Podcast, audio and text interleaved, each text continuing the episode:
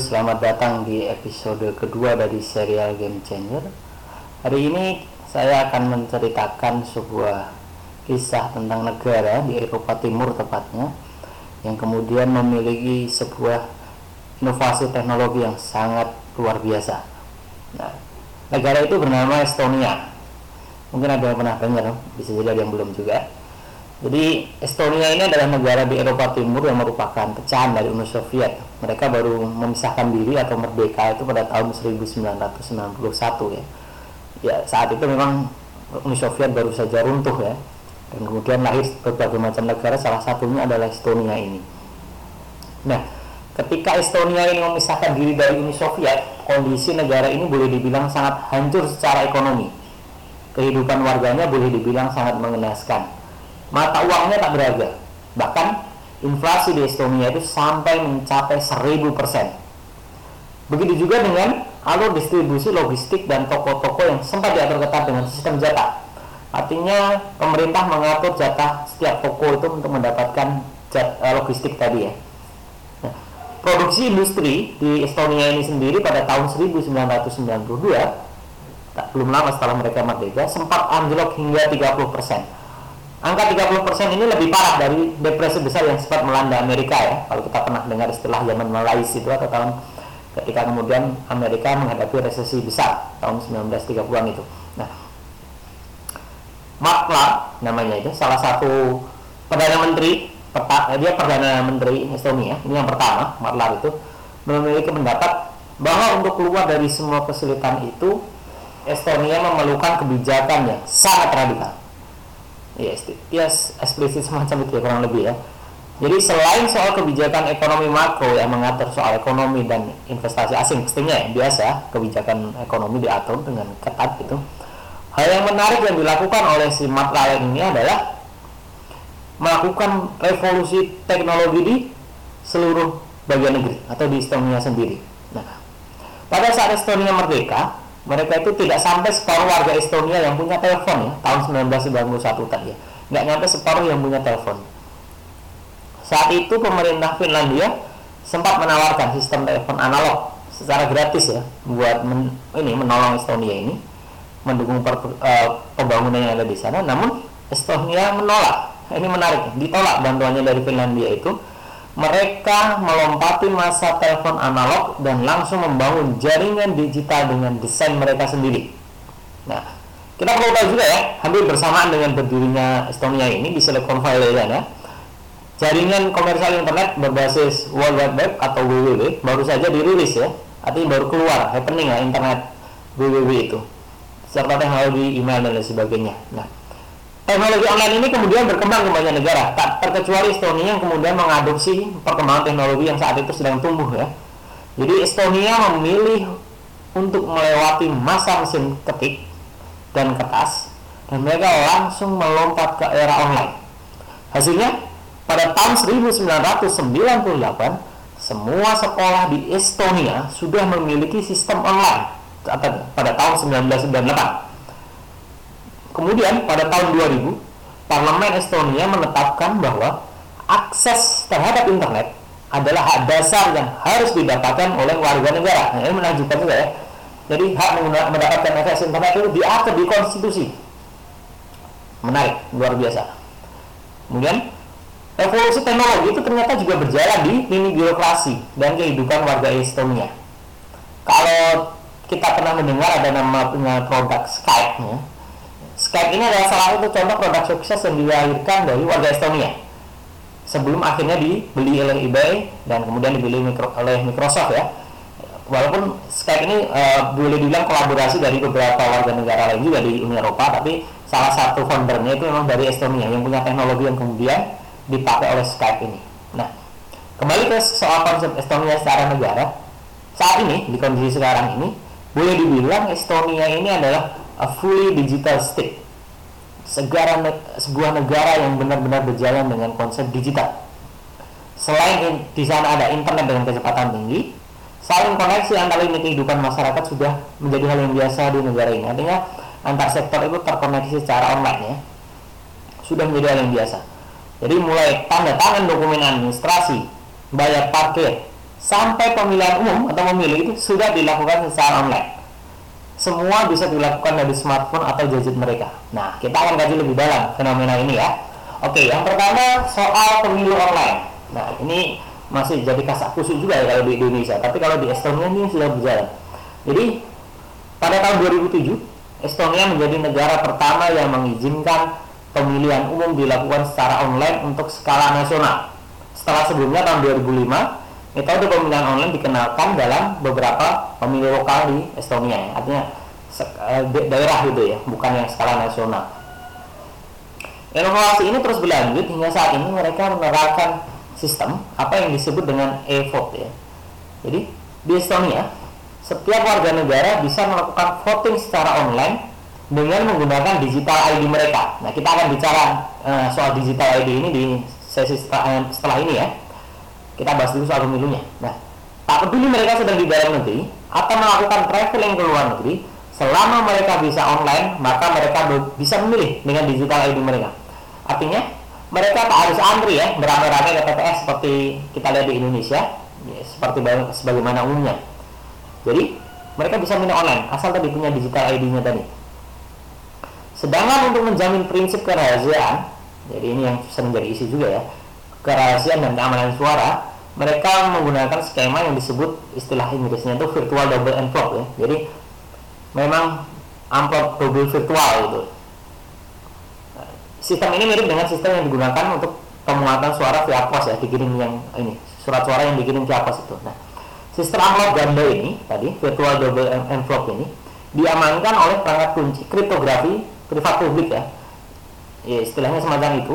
Jadi menggunakan teknologi kriptografi yang menjamin bahwa tidak ada yang dapat memilih dua kali. Artinya setiap orang hanya bisa memilih satu kali. Kemudian tidak ada yang dapat merusak tadi kotak suara virtual atau envelope-nya tadi dan tidak ada suara yang dapat diabaikan.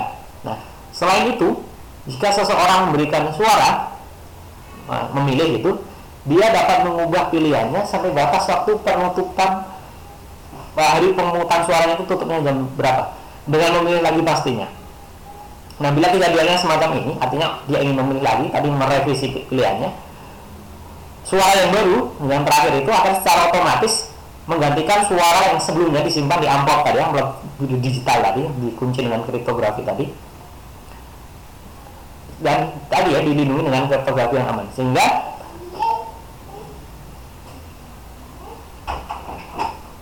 jadi dengan skema semacam ini si pemilih itu dia bisa memilih beberapa kali ya sampai batas waktunya tadi.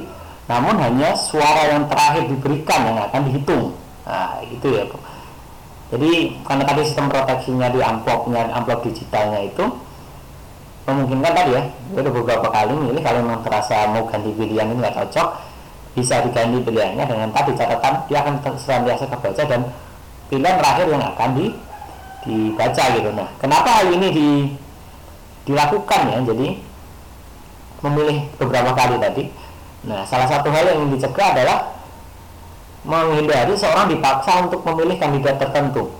Masa di bawah tekanan keluarga dan sebagainya maka itu bisa bisa dihindari gitu ya. Jadi mereka bebas memilih gitu. Nah kemudian menjadi pertanyaan mungkin ya dengan sistem yang dibuat secara online dan aman ini apakah pemilihan tradisional yang dengan KTPS dihapuskan?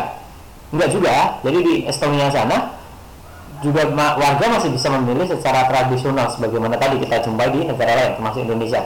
Tapi setidaknya dengan adanya sistem pemilu online ini memudahkan warga negaranya dalam memilih dan tak harus antri tadi.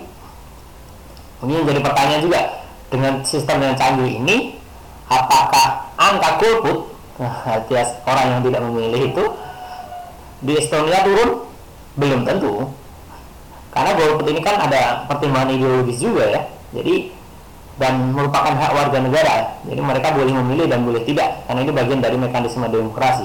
Nah, data terakhir angka golput di pemilu terakhir di Estonia itu sendiri masih mencapai angka 35 sampai 40 persen dalam pemilu parlemen yang ada di sana.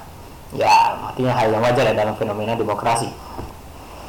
Oke, itu tadi pemilu online. Nah, sekarang yang tadi saya singgung soal digital ID atau digital identity ini sendiri gimana sih yang diterapkan di Estonia itu? Jadi ini merupakan salah satu hal yang paling yang paling unik dari Estonia. Jadi setiap warga negara yang berusia di atas 15 tahun secara otomatis akan mendapatkan digital ID yang terdiri dari 11 digit. Kode ini berlaku seumur hidup. Nah, hal ini juga berlaku untuk oh, yang masih status sebagai residen ya atau mungkin non permanen ya juga bisa mendapatkan digital ID ini. Nah, digital ID ini untuk warga Estonia dikodekan dalam ID nasional atau kalau di Indonesia KTP itu. Dan kalau untuk tadi yang statusnya masih residen tadi dikodekan dalam residen ID card.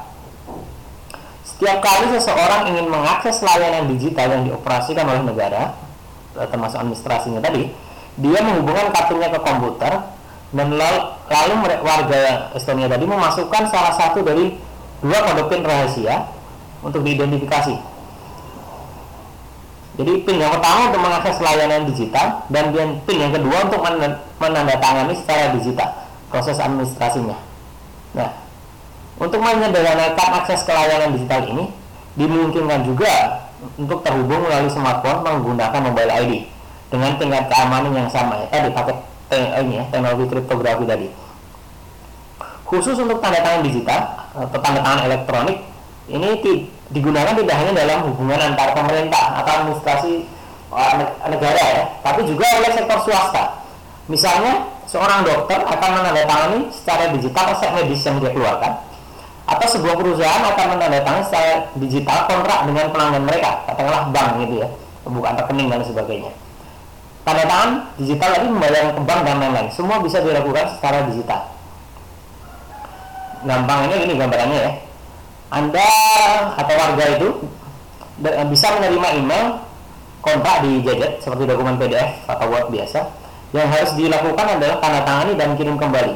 Nah si warga Estonia ini akan terhubung ke digital ID yang ada di ponsel melalui mobile ID kemudian anda akan mulai menandatangani dengan tanda tangan digital tadi yang sudah terkoneksi dengan mobile ID tadi. Nah, dokumen akan secara otomatis disematkan dalam wadah atau disimpan ya istilahnya dalam wadah kriptografi tadi. Kita kemudian bersama dengan tanda tangan digital lalu bisa dikirimkan kembali dan penerima si yang mengeluarkan dokumen yang kemudian akan ditandatangani oleh user tadi bisa memverifikasi sertifikat kriptografi yang ada di dalamnya valid atau enggak dan pastinya valid kalau sudah sudah tadi ya dijalankan dengan skema yang benar tadi jadi metode ini sangat praktis, aman dan efisien. Hal yang menarik soal kebijakan digital ID ini di Estonia juga ini ya. Di sana itu ada undang-undang, jadi sebut, uh, disebut dengan kebijakan sekali pakai. Ini artinya pemerintah itu nggak boleh menanyakan dua kali informasi yang sama dan dengan demikian menyimpan dua kali informasi yang sama di di data database yang berbeda itu nggak bisa nggak boleh misalnya gini tanggal lahir atau alamat rumah seseorang harus disimpan hanya dalam satu basis data dan informasi ini diambil dari dan ketika informasi alamat tadi diperlukan diambil dari basis basis database tadi setiap kali dibutuhkan oleh instansi yang lain yang memerlukan. Mungkin kita berpikir ya bahwa cara terbaik untuk tadi dengan tujuan ini adalah dengan database sentral super sentral dan semua terpusat gitu. Namun di sana database tunggal terpusat itu akan sangat sulit dikelola dan akan jauh, jauh lebih rendah terhadap serangan dan juga sekaligus titik rawan. Maka Estonia memutuskan sejak awal sistem database mereka itu di desentralisasi, artinya didistribusikan, bukan terpusat. Di mana setiap administrasi tadi, sistem administrasi, administrasi database tadi menyimpan basis datanya sendiri dengan kekhususan dan strukturnya. Nah, kemudian dengan demikian sistem yang kuat harus diatur untuk menghubungkan tadi antar database ini. Nah, mereka punya sistem dan membangun sistem ini disebut dengan namanya X-Road. Jaringan database yang terdistribusi. Nah, jadi X-Road ini dirancang untuk menghubungkan melalui jaringan internet publik pastinya semua database tadi secara bersama-sama untuk menjamin keamanan semua transfer data. Di satu sisi, ada protokol yang menghubungkan dua basis data dirancang untuk memungkinkan hanya informasi yang diperlukan untuk di query ya. Di query tadi istilah di teknologinya. Kemudian ditransfer. Di sisi lain server keamanan ditempatkan di setiap uh, antara interface server dengan export jadi dan mereka punya jalur komunikasi hanya ketika ada data yang perlu ditransfer. Nah itu gambaran penjelasan tentang ke uh, export ya yang tadi. Jadi X-Road ini infrastruktur yang dibangun itu tidak hanya menghubungkan database negara katakanlah tadi data penduduk, kemudian data rumah sakit dan sebagainya, tapi juga ada database sektor swasta seperti perbankan, telco, dan pastinya pajak. Nah, nggak boleh ketinggalan biasanya. Jadi mengetahui nilai pajaknya juga juga lebih mudah karena semua data tadi sudah terkoneksi satu dengan yang lain. Nah, kalau dibandingkan dengan Indonesia, mungkin kita akan sedih ya. Jadi gimana isu soal di double apa, double NIK atau double KTP itu masih sering muncul. Kemudian setiap kita mau menjalankan uh, pengisian administrasi ke instansi kita harus mengisi data yang sama. Berulang-ulang lah orang kebuang ngisi lagi ke dukcapil ngisi lagi kemudian sekolah ngisi lagi. Nah itu nggak terjadi di Estonia ya. Jadi semua uh, apa ketika kartu itu sudah dimasukkan tadi dan semua data kan bisa diakses dan kita tinggal mengisi apa yang kemudian yang belum kemudian itu pun disimpan.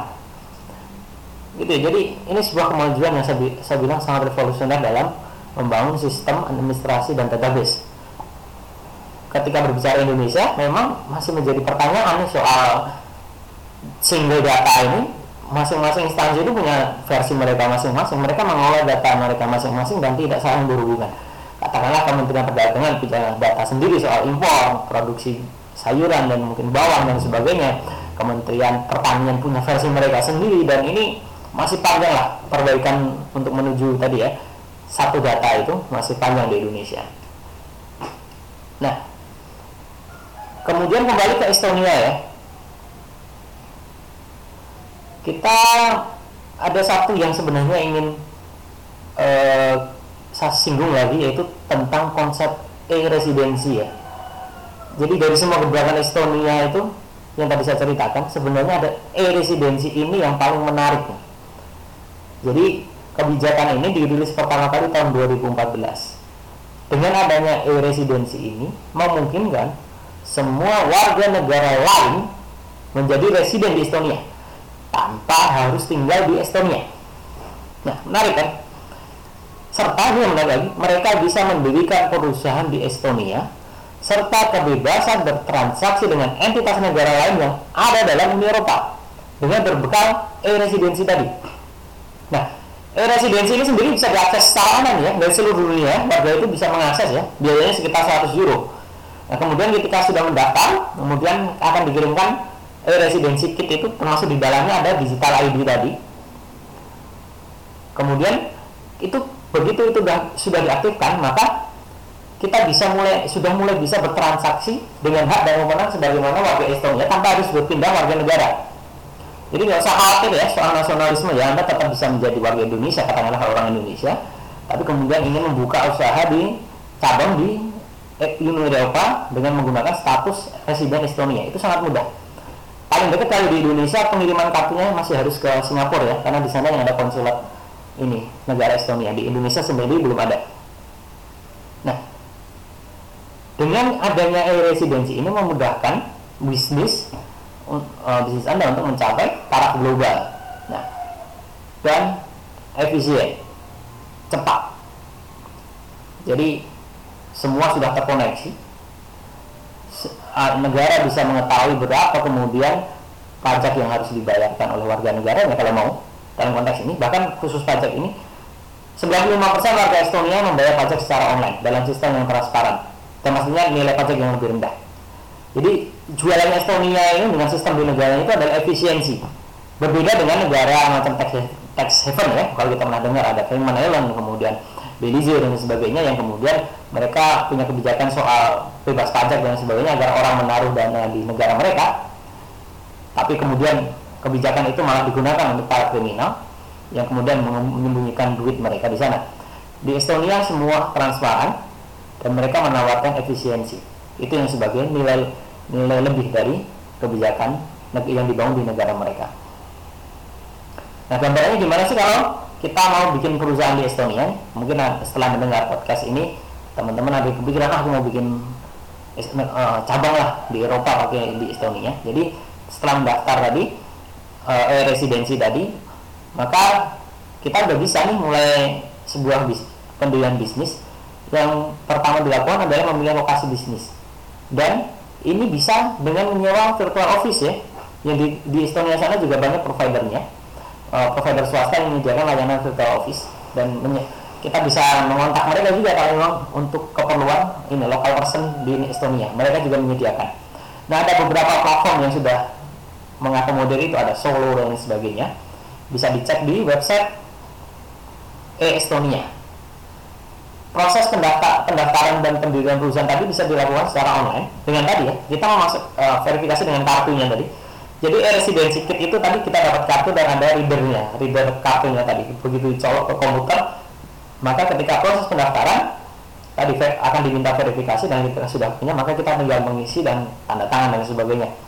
Nah pendirian perusahaan sendiri di Estonia itu biayanya 190 euro ya dan bisa dibayar online dengan kartu kredit atau kartu debit yang sudah bisa menerima pembayaran internasional.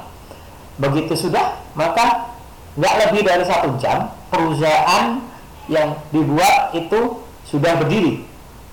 Nggak nyampe satu jam. Sangat cepat. Coba bayangkan ya, satu jam, benar satu jam, nggak sampai satu jam bahkan paling lama itu perusahaan sudah berdiri. Nah, kemudian setelah perusahaan berdiri pastinya eh, teman-teman bisa melanjutkan dengan pembukaan bank. Ini dengan kontak tadi provider bank yang bisa dibantu dengan penyedia layanan virtual office-nya tadi. Nah, oke kita bandingkan dengan di Indonesia deh. Jadi langkah ini tadi dengan uh, efisien, waktunya yang sangat singkat gitu, maka itu sangat menguntungkan pelaku bisnis ya Berbeda, eh, mungkin kalau kita di Indonesia mungkin akan ribet ya usaha regulasi bisnis itu sampai Pak Jokowi sendiri pusing ya kemarin dengan uh, dan pengen dipersingkat itu um, izinnya macam-macam. Belum lagi biaya untuk ormas gitu kan. Mungkin ada yang uh, jatah preman lokal minta kalau kita mau bikin usaha di sebuah wilayah. Sangat jauh ya juga dibandingkan dengan Estonia tadi. Nah skema yang ditawarkan Estonia ini tentu sangat disenangi oleh perusahaan teknologi khususnya startup ya. Pasti senang dengan skema ini. Dan kalau memang ada yang pelaku startup mau bikin cabang silakan. Buka di Estonia. Bisa jadi pertimbangan karena tadi transparansinya. Oke nah sekarang saya ingin menyinggung soal sistem data tadi ya yang terdesentralisasi itu mengingatkan kita tentang uh, sekarang ini yang dikenal dengan teknologi, blockchain ya. Jadi penggunaan teknologi ini jelas meningkatkan keamanan. Jadi dalam konteks Estonia sendiri mengatakan hacker uh, administrator sistem atau sysadmin bahkan pemerintah sendiri tidak dapat memanipulasi data dan lolos begitu saja. Artinya memang konsep blockchain sudah diadaptasi ya jadi boleh dibilang Estonia adalah negara pertama yang menerapkan sistem konsep blockchain di tingkat nasional. Jadi sekali lagi transparansi adalah semangat awal yang ingin dibangun oleh Estonia dan blockchain mendukung ini. Nah kepercayaan warga negara dalam pemerintah dan administrasi Estonia juga uh, diatur dalam aturan mereka sendiri ya yaitu transparansi mutlak. Tidak ada backdoor atau pintu belakang. Ini kalau di dunia itu ini istilah yang lazim ya di pengembangan teknologi bahwa ada jalur rahasia semacam itu di belakang di jalur belakang di sebuah sistem yang dibangun nah di Estonia sendiri mereka bilang nggak ada backdoor di berbagai komponen infrastruktur digital di Estonia bahkan salah satu mantan presiden Estonia namanya Thomas Hendrik Ilves oh, ini yang si Thomas ini dia yang mengarsiteki digitalisasi sistem di Estonia sendiri. Dia menjabat dari tahun 2006 sampai 2016 ya, 10 tahun. Dia ya, sendiri yang bilang di depan umum. Uh, buat kita boleh percaya boleh enggak ya, artinya itu kan uh, faktanya presiden gitu. Tapi bahkan si Thomas ini menantang, silakan kalau anda nggak percaya boleh, tapi silakan dan bahkan boleh cek sistem yang kami bangun. Semua boleh memeriksa. Karena apa?